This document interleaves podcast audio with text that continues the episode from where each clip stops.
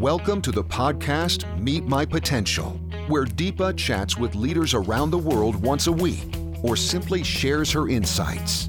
This podcast is for those who aspire to meet their highest inner potential.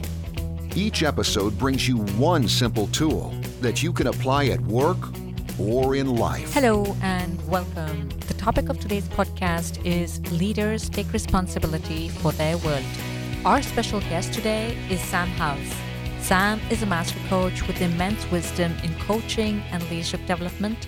He's a senior faculty member at the Coaches Training Institute. Let's welcome Sam. Hi there. It's good to be here. And I'm looking forward to this conversation. Great. Can you tell us a little bit about what is it to take responsibility for your world? Yeah. Well, let's start with what it means to not take responsibility for your world. I think all we have to do is look around us and see the hot spots and conflict areas, both in our personal lives, in our community lives, and in the broader sort of geopolitical sphere, mm-hmm.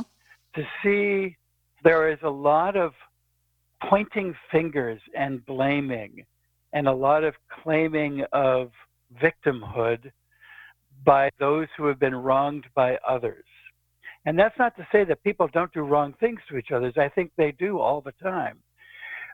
And when we talk about being not responsible for your world, it's sort of like you have a full permission to blame others for the state of your experience, your, for the state of your world, your reality, rather than to step forward and own your part, own your responsibility for the state of your experience.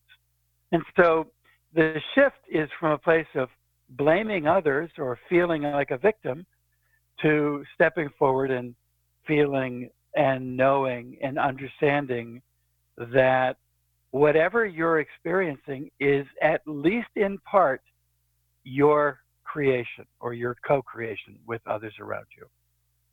Right. Okay. So it's taking ownership for the little 2% of what is your part and stepping up for that. Well, let's say we could begin with the little 2%. but ultimately, I think it's actually more expansive than that. That raises some interesting questions about, well, how could I take more than 2% responsibility for the state of my world? And what does that mean? It's an interesting question for us to look at. Yeah. So, so, what would it look like if someone is taking responsibility for their world? Well, uh, you know, if we get very practical about this and we think about just the average person walking through their lives, taking responsibilities for their world, it means every interaction you have, every thought that you have, every way that you express yourself, it indicates that you are aware that you're having an impact on others, on your world. And with the awareness of that impact, it indicates that you take a more conscientious expression of your behavior, of your word, even of the thoughts you bring to mind when you recognize that you're responsible for your world. And that can then show up in practical ways. For here's just a simple example. Great. When you're at the store or you're in a taxi cab, let's say you're checking out and gathering your things and getting change from the money you've given to the person who was at the cash register. If you've got this consciousness that you're responsible for your world, you might engage that person even just for the few seconds that you exchange money in a way that recognizes that you see them as human and as not just as an object, that you see them as an important and valuable contribution to this world that you're in, rather than basically ignoring their humanity. The same with a taxi driver. To when you're going someplace to recognize that here's a human being who's carrying you from one place to another. And what is it like to simply hold the understanding that they have a full life that they are living, and so do you. And here's a moment to engage with another human being living a full life. That is a simple, sort of my simple understanding of one way to be responsible for our world. there are plenty of others, but I wanted to get start with something simple. Mm-hmm. Mm-hmm. How far would you go with this example of what is one responsible for?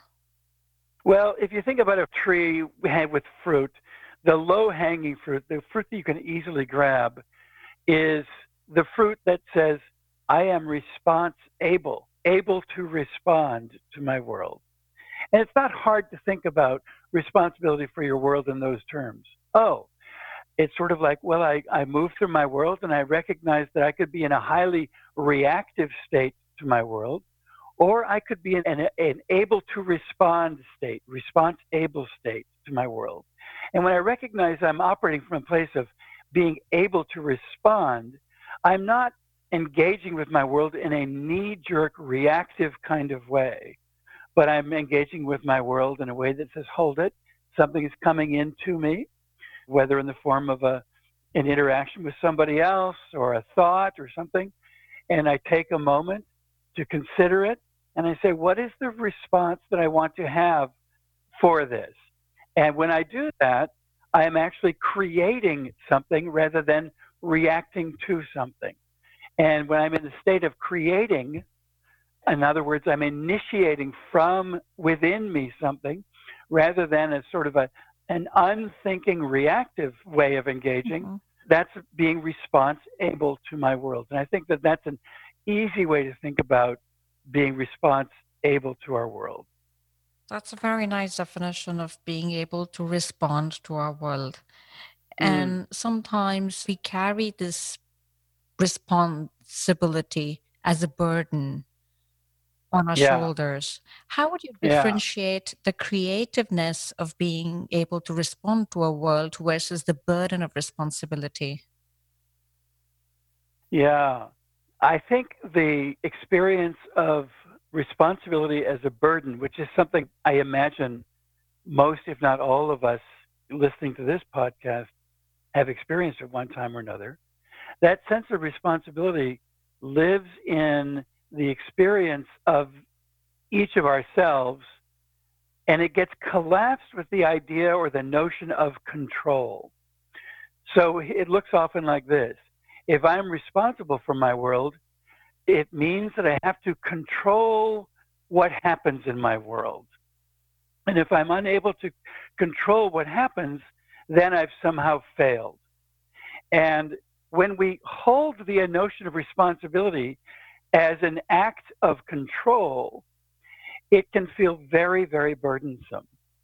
And to actually hold the to actually imagine that my job is to control the way my experience in my world unfolds. My job is to control the world that I'm engaging in. There's a high level of ego involved in that. You know, like, oh, it's up to me to make sure that this world that I'm inhabiting is working in the way that I want. And if I don't control that, make that happen, then I've somehow failed. That can feel extremely burdensome. But if you imagine responsibility and control are two concepts that have been smashed together as if you're putting your left hand and your right hand, mashing them together. We say, my left hand is control, my right hand is responsibility. If we now uncollapse those, we pull the left hand of control away from the right hand of responsibility. And we say that actually controlling things is not what responsibility is about. Responsibility is simply recognizing that all of this is mine to be attentive to. That's the way I consider responsibility for my world, rather than all of this is mine to control. And if we consider, oh, this is mine to be attentive to. It's mine to feel a sense of caring and concern, and that it's mine to care for this. But I don't have the ability to control it. All of a sudden, that sense of burden lightens considerably. It's not mine to fix, it's mine to hold in my thoughts. Wow, that's so beautiful. And that just makes the whole process of achievement a joy. I, am curious about what you mean by achievement, a joy in this context. What I meant by achievement as joy is then the whole process of the success and what I'm trying to achieve at the end of the journey, the responsibility that I'm holding to achieve something, yes. the whole process becomes a joy because I'm just there to give it my best rather than to control the outcome of it for the sake of my ego.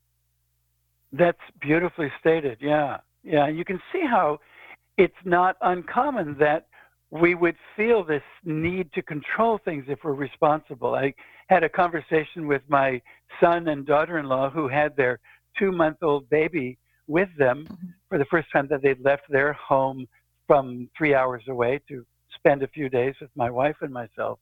And the baby one night slept beautifully and the other night slept poorly. And here's this young, sort of helpless little infant. And the parents who have had many nights where the baby has not slept well. And so the parents are feeling very, very sleep deprived. And so night after night, waking up to this baby who's crying and crying and crying in the middle of the night and feeling it's their responsibility to help calm this baby so that it can have a peaceful experience at night and so that they can go back to sleep. It's a common parental dilemma, right? Mm-hmm. And so one of the things that we were talking about was in your sleep deprived way, night after night after night, young parents of this child, what would it be like if you understood that you cannot control this baby's ability to sleep? That is completely up to this young one. What you can do is be responsible for it and do your best. And when you're in that sleep deprived place and you're beginning to feel frustrated because you've failed at calming the baby, at least you can say, it is my responsibility, but I can't control it. And I wonder if that doesn't cause some ease in those sleep deprived moments for those parents. And what they said is, wow, if we could hold it that way, it would make our sleep deprived experience of trying to help our, our daughter to get to sleep an easier one. Not easy, but easier. Right. So there they go attending their baby in a much more lighter way. Mm, absolutely. And you can take this same concept of trying to calm a, an agitated infant, you can take this same image and apply it to much larger events that live outside of our quote control.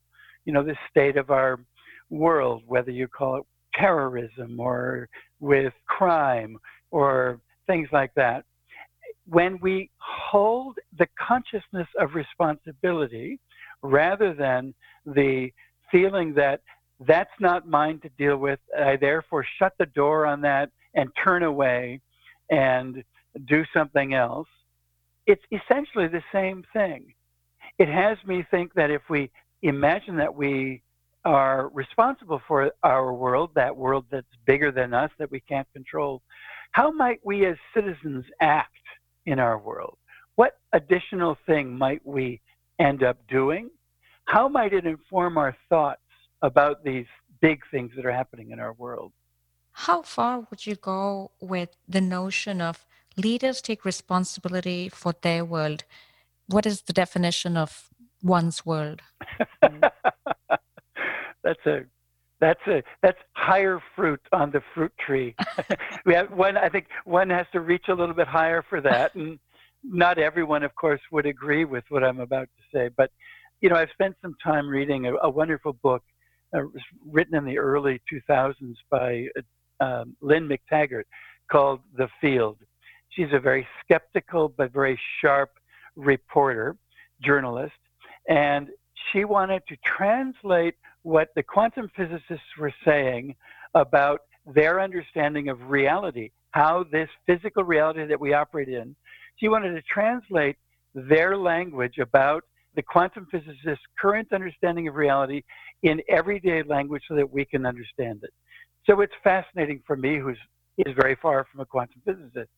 And what they are all saying, and that she reports, is that the two things that we cannot understand that physicists they don't have good explanations for are the aspect of time and the aspect of space and so they can't be defined or understood and so if you take the notion of time which is you know measuring from one point in a day to another. Mhm. And you remove that from our experience.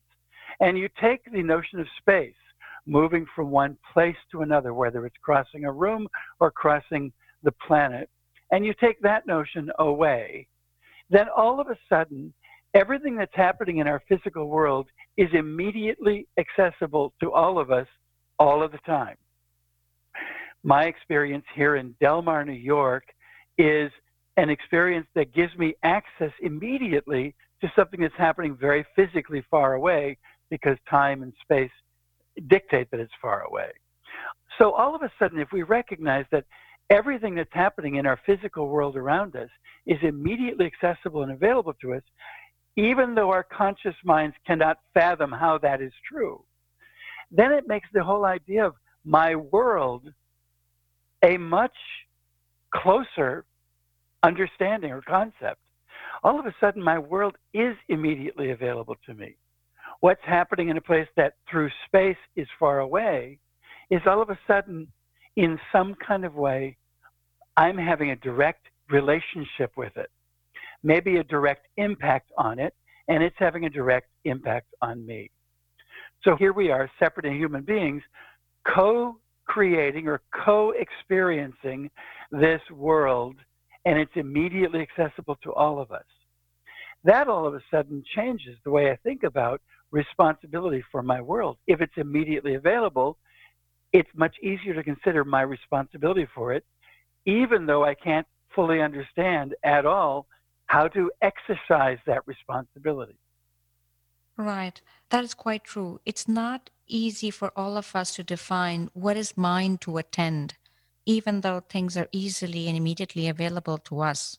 We have this notion of this is mine, that's yours, this is my role. We're so attached to these roles that have been given to us.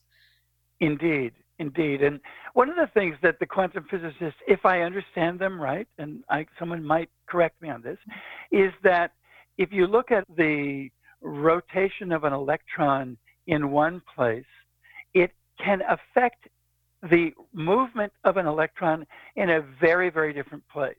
And so, using that simple example, think about us as humans and the impact of our consciousness, our thoughts.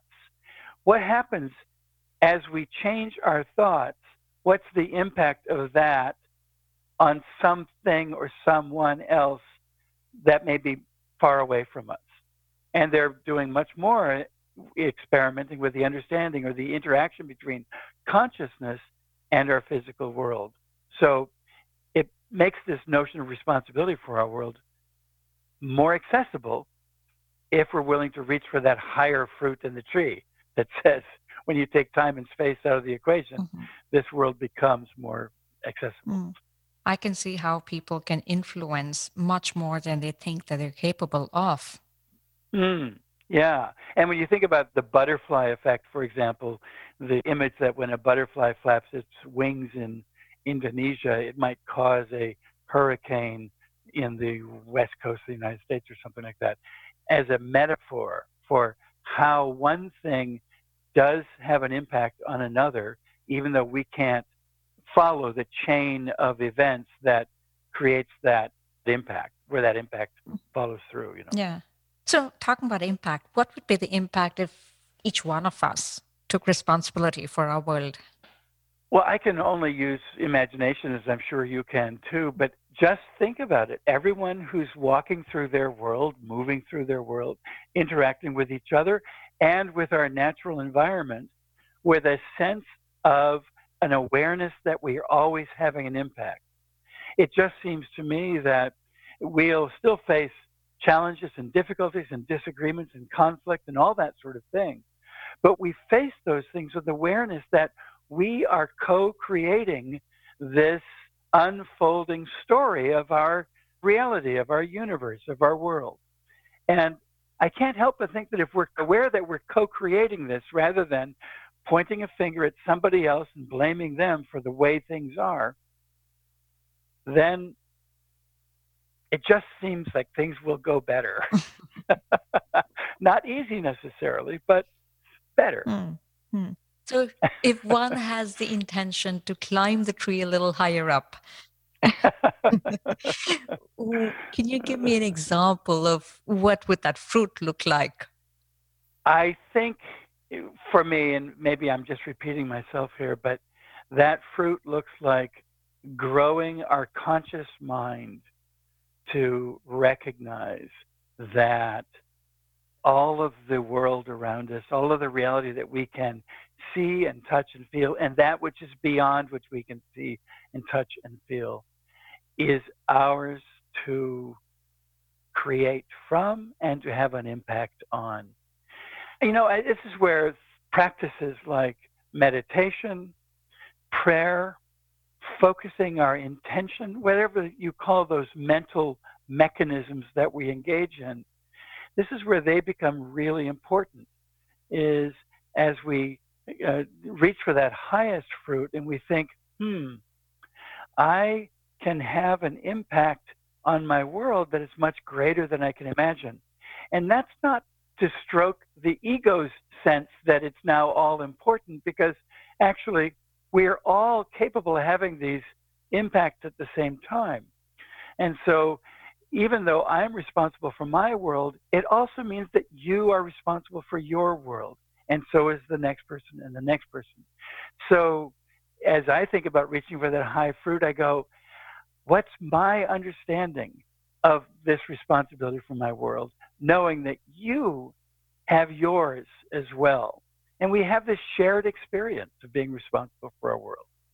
I don't know if that answers your question. It does. All, it does. just as I hear you, you know, I just feel the whole, I feel a lot of peace hearing that. Mm. Mm wouldn't that be nice if we could have more of that? exactly, exactly, exactly. Yeah, everything collapsing, and we're able to create from everything that is around us and have an impact, mm. a much more impact than we think we can. Yeah, especially if we remove ourselves from the sense that we carry the burden of controlling it. You know. Right. Right. Thank you so much for this valuable piece of information. And before you go away, one last piece of advice you'd like to give our audience. Yeah, go into the next store you uh, buy something from and create a relationship with the person who's giving you change. When you walk down the street, find a way, and someone's walking in the opposite direction, find a way to silently acknowledge the other person just by a nod or a wave. And, and all as an indication of you are in that moment creating a responsible impact on your world. Do the same when you're walking in nature. When you walk past trees and bushes and even the stones in the earth, walk with the awareness that they are here as partners with you, co creating this experience that we're all having together. Wow, just hearing you, I just feel you're sitting right here, even though you're you're out there in New York. I just feel suddenly mm. the whole world has collapsed in time and space. Thank you so much, Sam. It's my great pleasure. Thank you. We hope you enjoyed the podcast. If you'd like to know more how you can meet your potential, check out www.meetmypotential.com. That's www.meetmypotential.com. Join us again. And until then, stay cool.